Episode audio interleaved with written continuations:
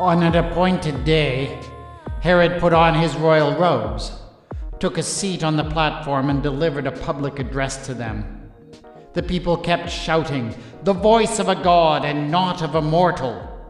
And immediately, because he had not given the glory to God, an angel of the Lord struck him down, and he was eaten by worms and died. That is the story of the death of King Herod, as told in the 12th chapter of the book of Acts. It is a story that is so fantastic that you might be skeptical that it really happened like that. But it is a story that is largely confirmed by other ancient sources, including the Antiquities by Flavius Josephus. There are a number of Herods in the Bible, and you could be forgiven for confusing them. This one is usually called Herod Agrippa, so I'm just going to refer to him as Agrippa. He was the grandson of King Herod the Great and the brother in law and nephew of King Herod Antipas, who ruled Galilee in the time of Christ. At the time of his death, he had been made ruler of all Judea, Samaria, and Galilee by his friend, the Roman Emperor Claudius almost regaining the kingdom that had once belonged to his grandfather. But then he died. My feeling is that we really only have enough of his story in the book of Acts to make us curious about the rest. A few blanks need to be filled in, and that is what I'm here for. And it turns out that King Herod Agrippa keeps turning up at some unexpected places in the New Testament story. Kind of like Forrest Gump in that movie. You know, the one called Forrest Gump. This is retelling the Bible.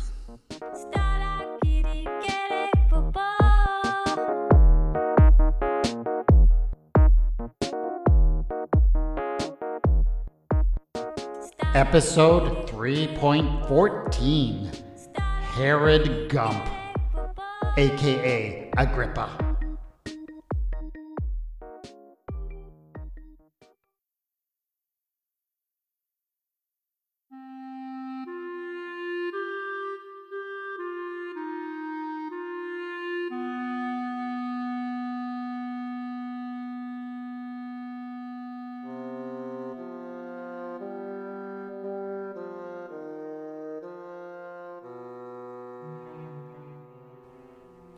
Agrippa was five years old when his grandfather murdered his father. It was his oldest memory, and in many ways the sharpest. He could remember the cries of the servants in the bedchamber and the smell of the blood. He could see his mother, Berenice, with her clothes torn, collapsed on the floor and weeping while his grandfather paced back and forth with a strange, almost triumphant look in his eye. I had no choice, he said over and over. They were conspiring against me. I had to do it, Bernie. The memory was so clear because he saw it regularly in his dreams. Even now, almost five decades later, the nightmares still came almost weekly. There was a time when he was younger, and he would wake up screaming. That, mercifully, had stopped eventually. But there were still times when he awoke frozen with fear and drenched with sweat. It was still so very real to him Perhaps because that was also the day that everything changed for him. Within a week, he was packed up and sent away to Rome. Apart from a few trusted servants, he left everyone that he loved behind him, especially his mother. At the time, he resented his family for sending him away felt as if they had rejected him. It was only later that he realized that they had probably saved his life. It was something that he discovered when he finally became the ruler of a good portion of his grandfather's old kingdom. One day, in one of Herod's old palaces, his clerks came upon a record of an order given by King Herod the Great, around the same time that Agrippa had been sent away. Apparently, King Herod had sent a division of men to Bethlehem with orders that they kill every boy under the age of two who lived there, because he had heard a rumor of some child who had been born in that area who might just have a better claim to be king of the Jews than him. Apparently, Agrippa's granddad didn't draw the line at killing children that he saw as a threat grateful that he had been sent away. Agrippa ordered that the records be completely destroyed.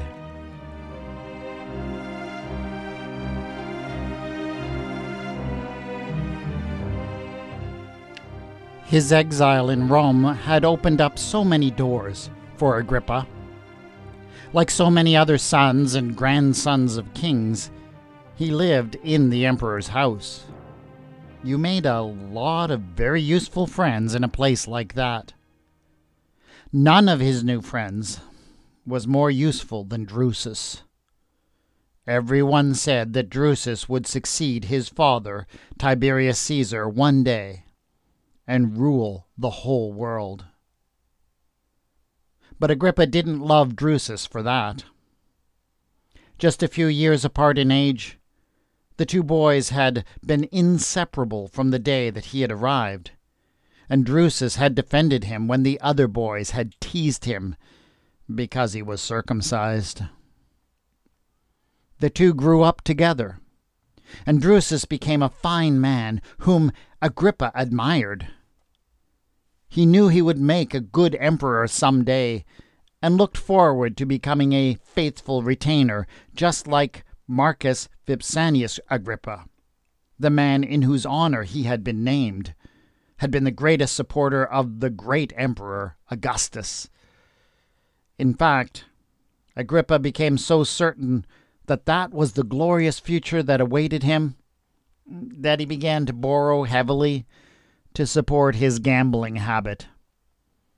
He soon found himself deep in debt but he knew that that wouldn't matter once he had become the second most powerful man in Rome.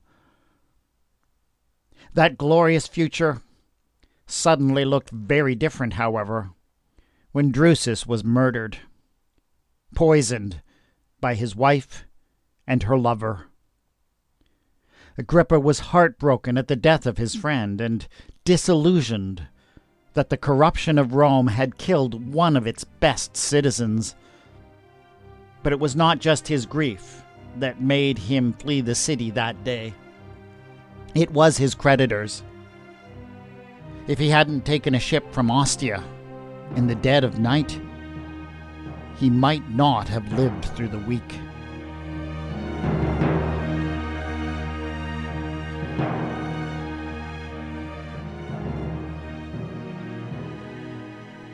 Agrippa ended up hiding out in an old Herodian palace in Idumea.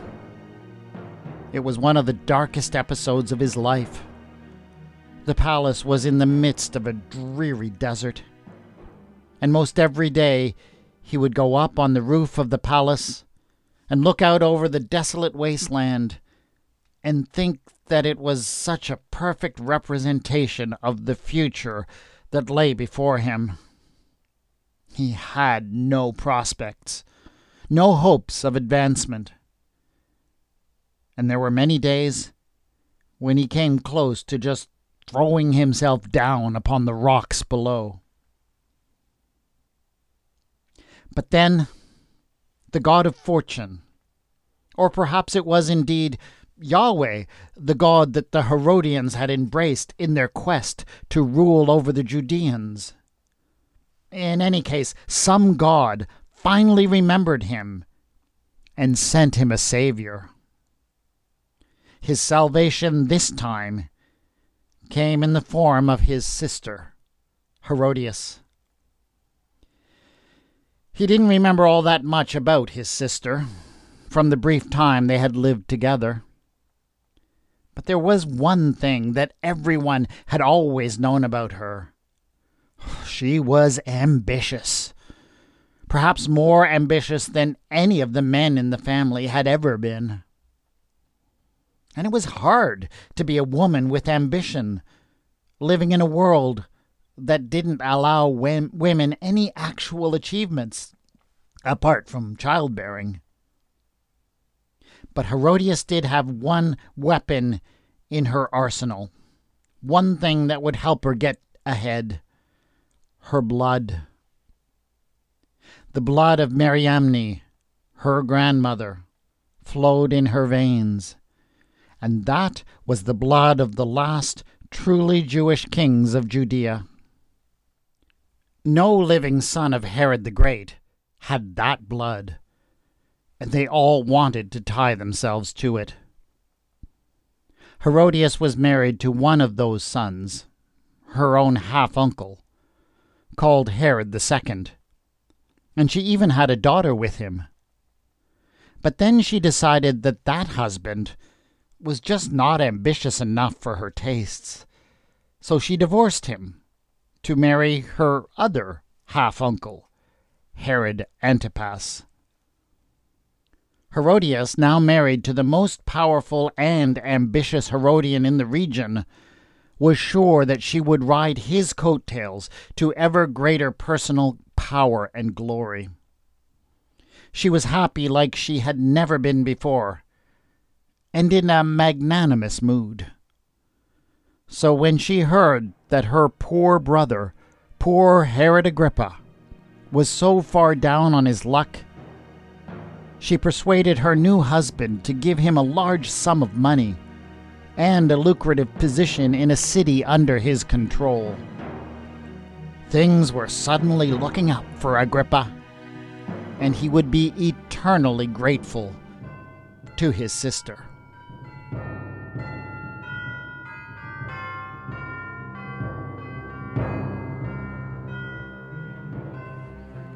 Agrippa would never forget the first night he was invited to dine with his sister and her new husband. He had recently arrived in Galilee in answer to his sister's letter, and he was brought to the palace on a most auspicious occasion, for it was the celebration of Antipas's birthday. The ruler of Galilee and the Perea was in a most excellent mood and the wine and food was abundant. Agrippa immediately warmed to his new brother in law, who was an excellent fellow. It seemed he had indeed landed on his feet again. During his time in Rome, Agrippa had picked up many useful skills. One of those skills was the ability to mix with the people and gather information. It had been so essential for someone living in the imperial palace that by now it was like second nature to him. By the time that Agrippa had spent about an hour talking with the gathered guests and the servants, the servants were always the best sources of information. He already knew more about the challenges that Antipas faced than the man himself did. That evening was when he discovered just how much opposition there was in the countryside to the recent marriage of Antipas and Herodias. The people were enraged for many reasons. When Antipas divorced his first wife to marry Herodias, his old father in law, an Arab king, had been so angry and insulted that he had gathered his soldiers and mounted an invasion, which had led to a disastrous defeat for the Galilean ruler. People hated that. People also objected to the fact that Antipas was now married to his own brother's ex wife, which, some argued, was contrary to the ancient Jewish laws.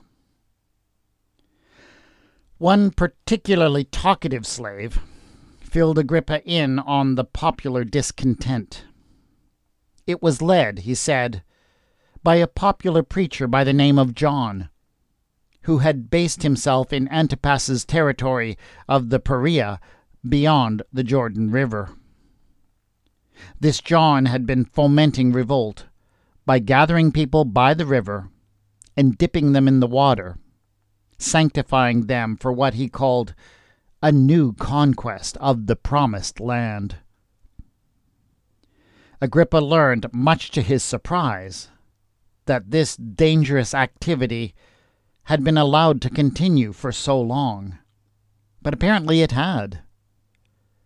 John had only run into trouble when he began to openly denounce the ruler's new marriage. He had been arrested and, Agrippa learned, even now was locked in the dungeons below the palace. Herodias was apparently furious with the man and wanted to see him dead as soon as possible. But apparently Antipas was being a bit more cautious. He was smart enough to know that when you are fighting in the court of public opinion, killing an enemy can sometimes make that enemy stronger.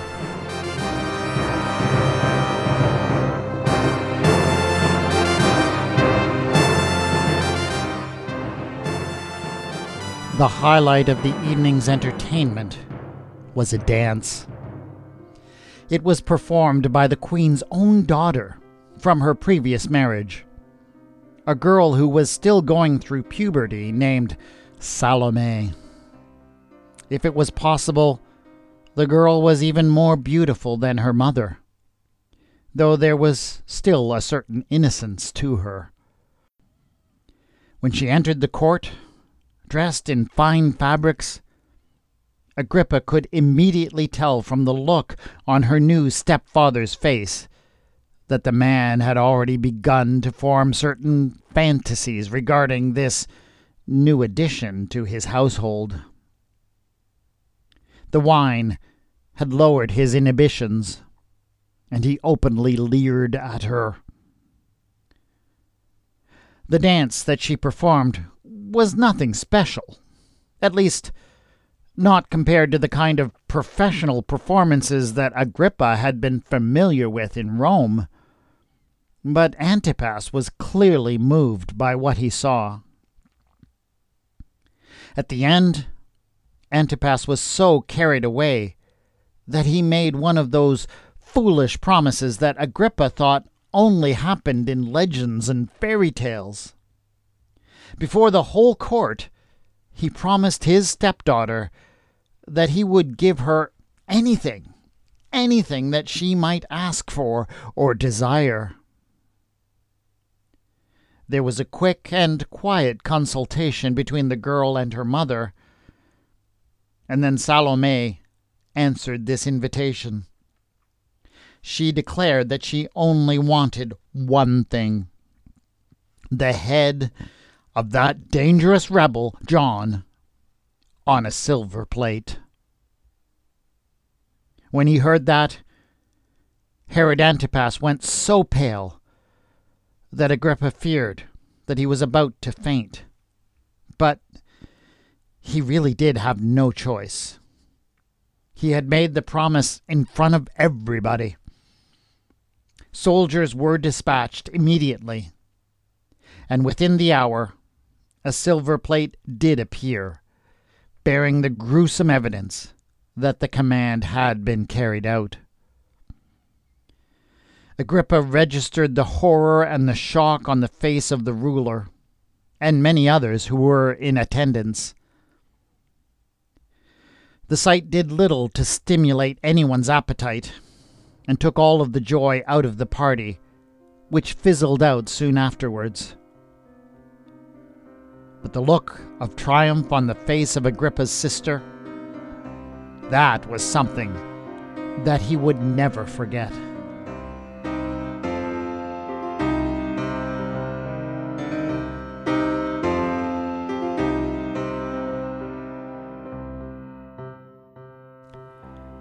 Before his story was over, Agrippa would inherit the kingdom of Herod Antipas, and indeed much more.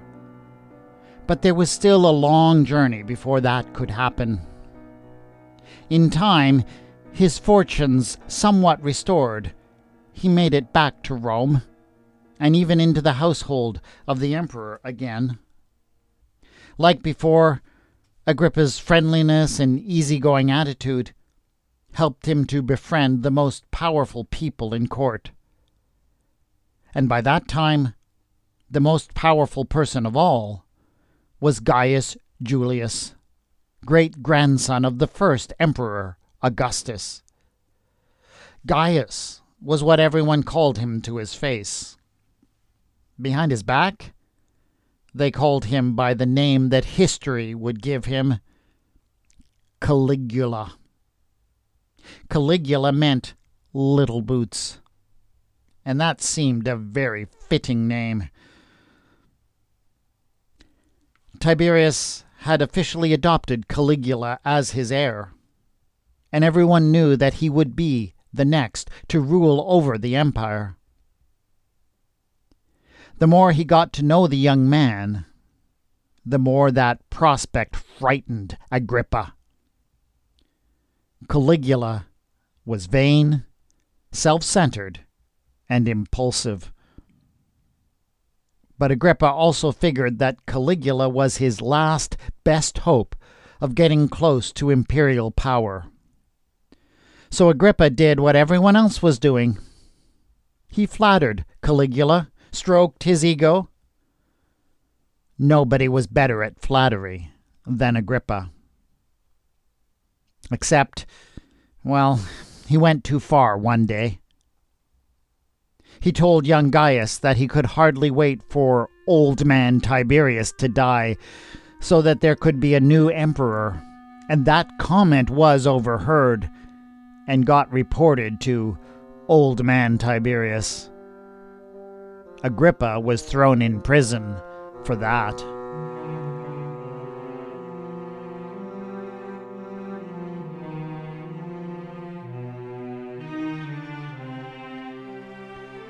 It was while he was in prison that everything changed for Agrippa. From his infancy, he had been raised in the faith that his family had adopted. He was taught the Torah and the worship of the one true God and Creator. Those original beliefs were somewhat muddied, however, by what he had been exposed to in Rome. The incredible stories of the old Roman gods, and the wise teachings of the Greek philosophers. As a result, he was never quite sure how to think about the reality of divinity in this world. God remained a powerful idea for him, but not really an idea that he could picture or grasp. It was while he was in prison that all of that changed for him. For the first time in his life, he actually experienced something divine. The voice of God came to him through a seer who shared his cell. The man told Agrippa many things about himself, things that he couldn't possibly have known. Agrippa was deeply moved, especially when the seer laid upon him this prophecy. My friend Herod, he said, the day will come when the goddess Diana will send you a messenger. That messenger will come in the form of her sacred bird, the owl.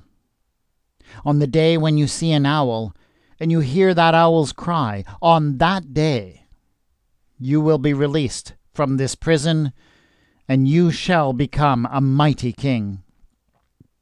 But beware, my lord, for when the goddess sends you an owl messenger again, on that day you will die. And then it had happened. Agrippa looked out of the window of his cell one day to see a most unusual sight. Right at midday there roosted an owl on a ledge just out of his reach. The owl looked right at him and hooted before spreading its wings and flying off. Within the hour, the news had begun to spread through the palace. Tiberius was dead, and Caligula had been hailed as the new emperor. Everything was changed.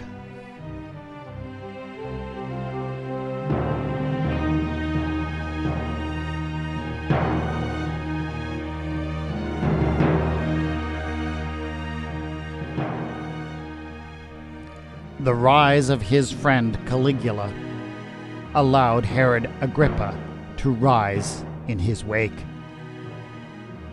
He returned to the land that his ancestors had ruled and was granted the territories that had belonged to his uncle Philip. There he proved himself a good administrator to Romans and Jews alike. But his rule was not peaceable, largely thanks to his good friend Caligula, who had somehow gotten it into his head that he needed to impose the worship of himself upon the Jewish people.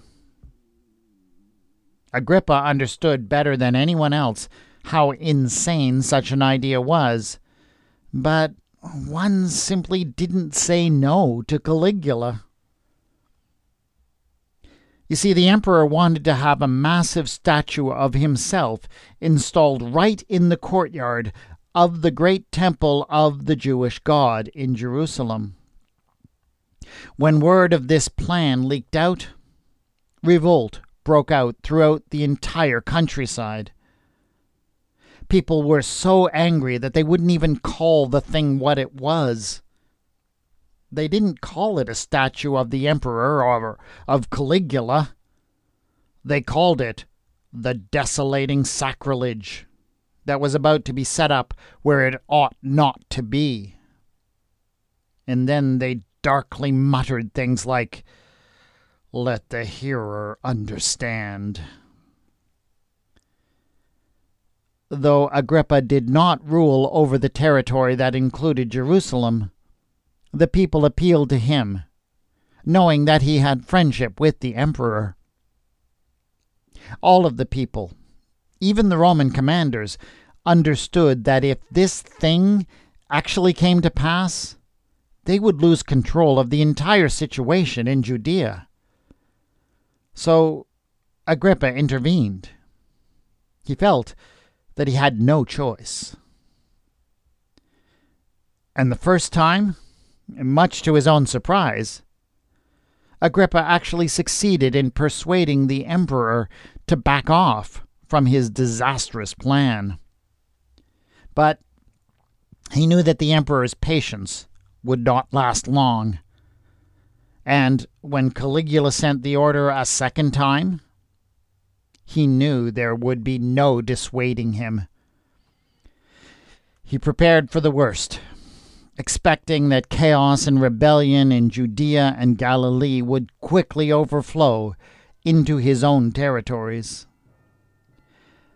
Thus it was that Agrippa was just as relieved as anyone else when the news arrived that Caligula had been assassinated by his own guards, and that Claudius, who was fortunately another childhood friend, had been elevated to the purple.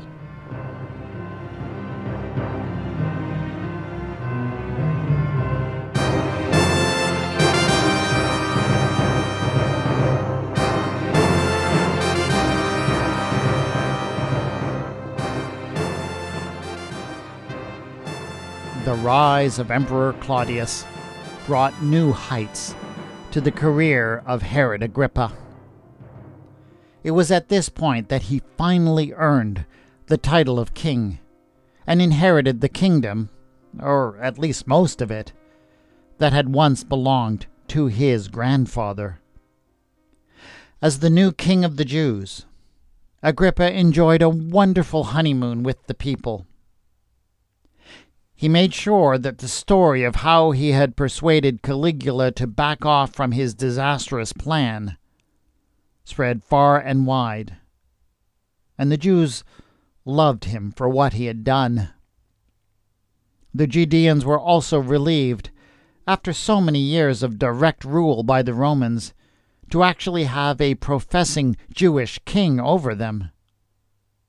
And Agrippa was pleased to play along he kept his personal devotion to the goddess Diana, who had reached out to him at his lowest point, private, and outwardly practiced as a model Jew. One of the things that he did to show his zealousness to the people had to do with a new sect that had grown up in Jerusalem, a sect many of the Jewish leaders found quite distressing. Agrippa didn't really much care about the disagreements between the various sects of the Jews. There were so many of them, and they sometimes seemed to disagree over such petty things. But he knew that persecuting the newer ones was a great way to earn the favor of the more established ones. So he summarily executed one of the ringleaders of this new group, a certain James, and arrested another one known as Peter. The Peter fellow disappeared somehow. He just walked out of the place where he had been confined, and Agrippa sort of got bored with the whole thing after that and forgot about it. Except, of course, for the executions of the guards who had let down their guards.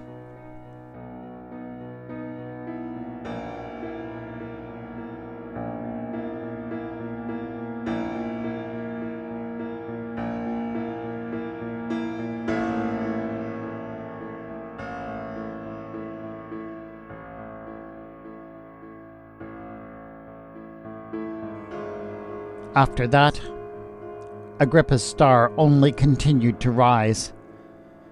His power began to expand even beyond his assigned borders. In one diplomatic coup, he was even able to bring the ancient cities of Tyre and Sidon under his effective control. But then came the crash, the one he had been warned about. He was in his capital of Caesarea he had decided to put on games in honor of the Emperor Claudius. Now, this was not really the kind of thing that he did to please his Jewish subjects, who generally found the games offensive. But there were many in his domains who were not Jews, and they just lapped up this kind of thing. The games were very good. The gladiator battles were bloody and exciting, the wild beasts, exotic and ferocious. The crowd loved it. When they were at the height of their enjoyment, the opportunity came for Herod Agrippa to stand and make a speech. He made an amazing figure, attired in silver and gold, and he spoke in glowing terms of his good friend Claudius the people were swept away, and they shouted out their praises to the god Claudius. And then, just because it seemed to follow, they also praised their king Agrippa, and shouted out that he too ought to be recognized as a god. Agrippa immediately knew that such acclamation could get him into trouble. Greeks and all sorts of other peoples in the Eastern Empire felt quite comfortable hailing ruling monarchs as gods. But he knew that his Jewish subjects would never accept such an idea.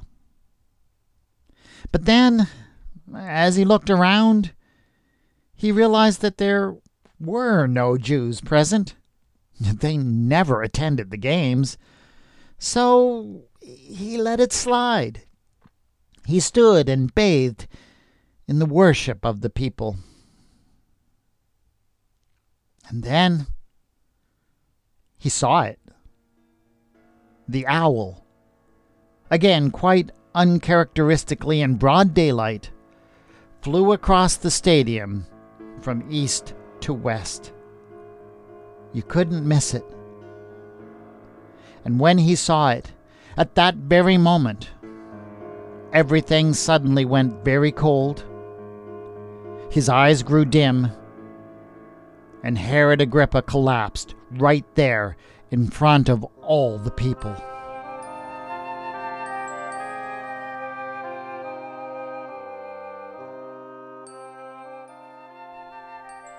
King Herod Agrippa, the first of that name, died in great agony a few days later. He had been a friend of emperors, a favorite of a goddess, and as great a king of the Jews as ever his grandfather had been.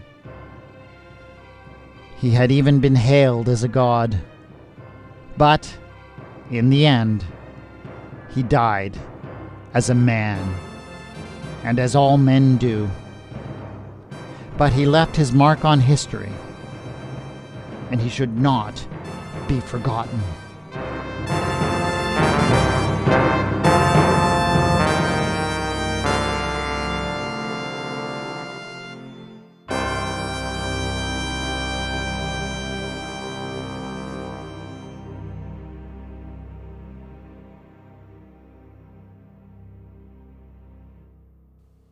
I am kind of amazed that I never realized just how much King Herod Agrippa, grandson of Herod the Great, intersected with the events of the New Testament. Of course, he is named, and the end of his story is told in the book of Acts. But did you ever realize how much he was there for the rest of the story? He would have been there in the court of his grandfather when King Herod sent the order to slaughter children in Bethlehem an event, by the way, for which there is no historical evidence outside of the Gospel of Matthew, and that historians rather doubt ever happened. But, considering that at that very moment in time Herod the Great was ordering the death of his own son, Agrippa's father, what Matthew describes certainly fits with everything we know about the character of that king. Agrippa was also on the scene, rekindling his relationship with his sister Herodias and her new husband Herod Antipas, when John the Baptist was arrested and executed. In fact, John's criticism of that new marriage was the main cause of the Baptist's death. In addition, Agrippa played a part in the scandalous affair that is referred to somewhat obliquely as the desolating sacrilege in the 13th chapter of the Gospel of Mark, the planned installation of a statue of Emperor Caligula in the Jerusalem temple.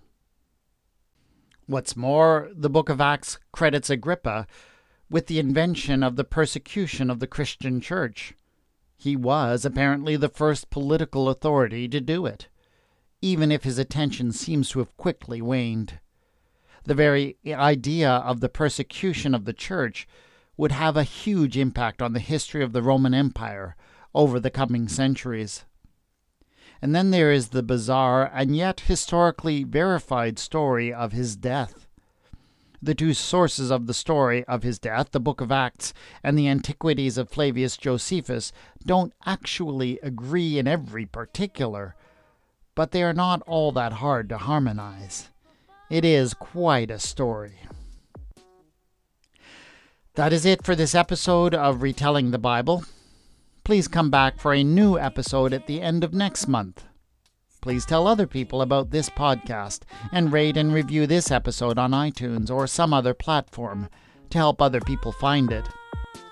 The theme music for the podcast is Ada, and the mood music for this episode is Noble Race.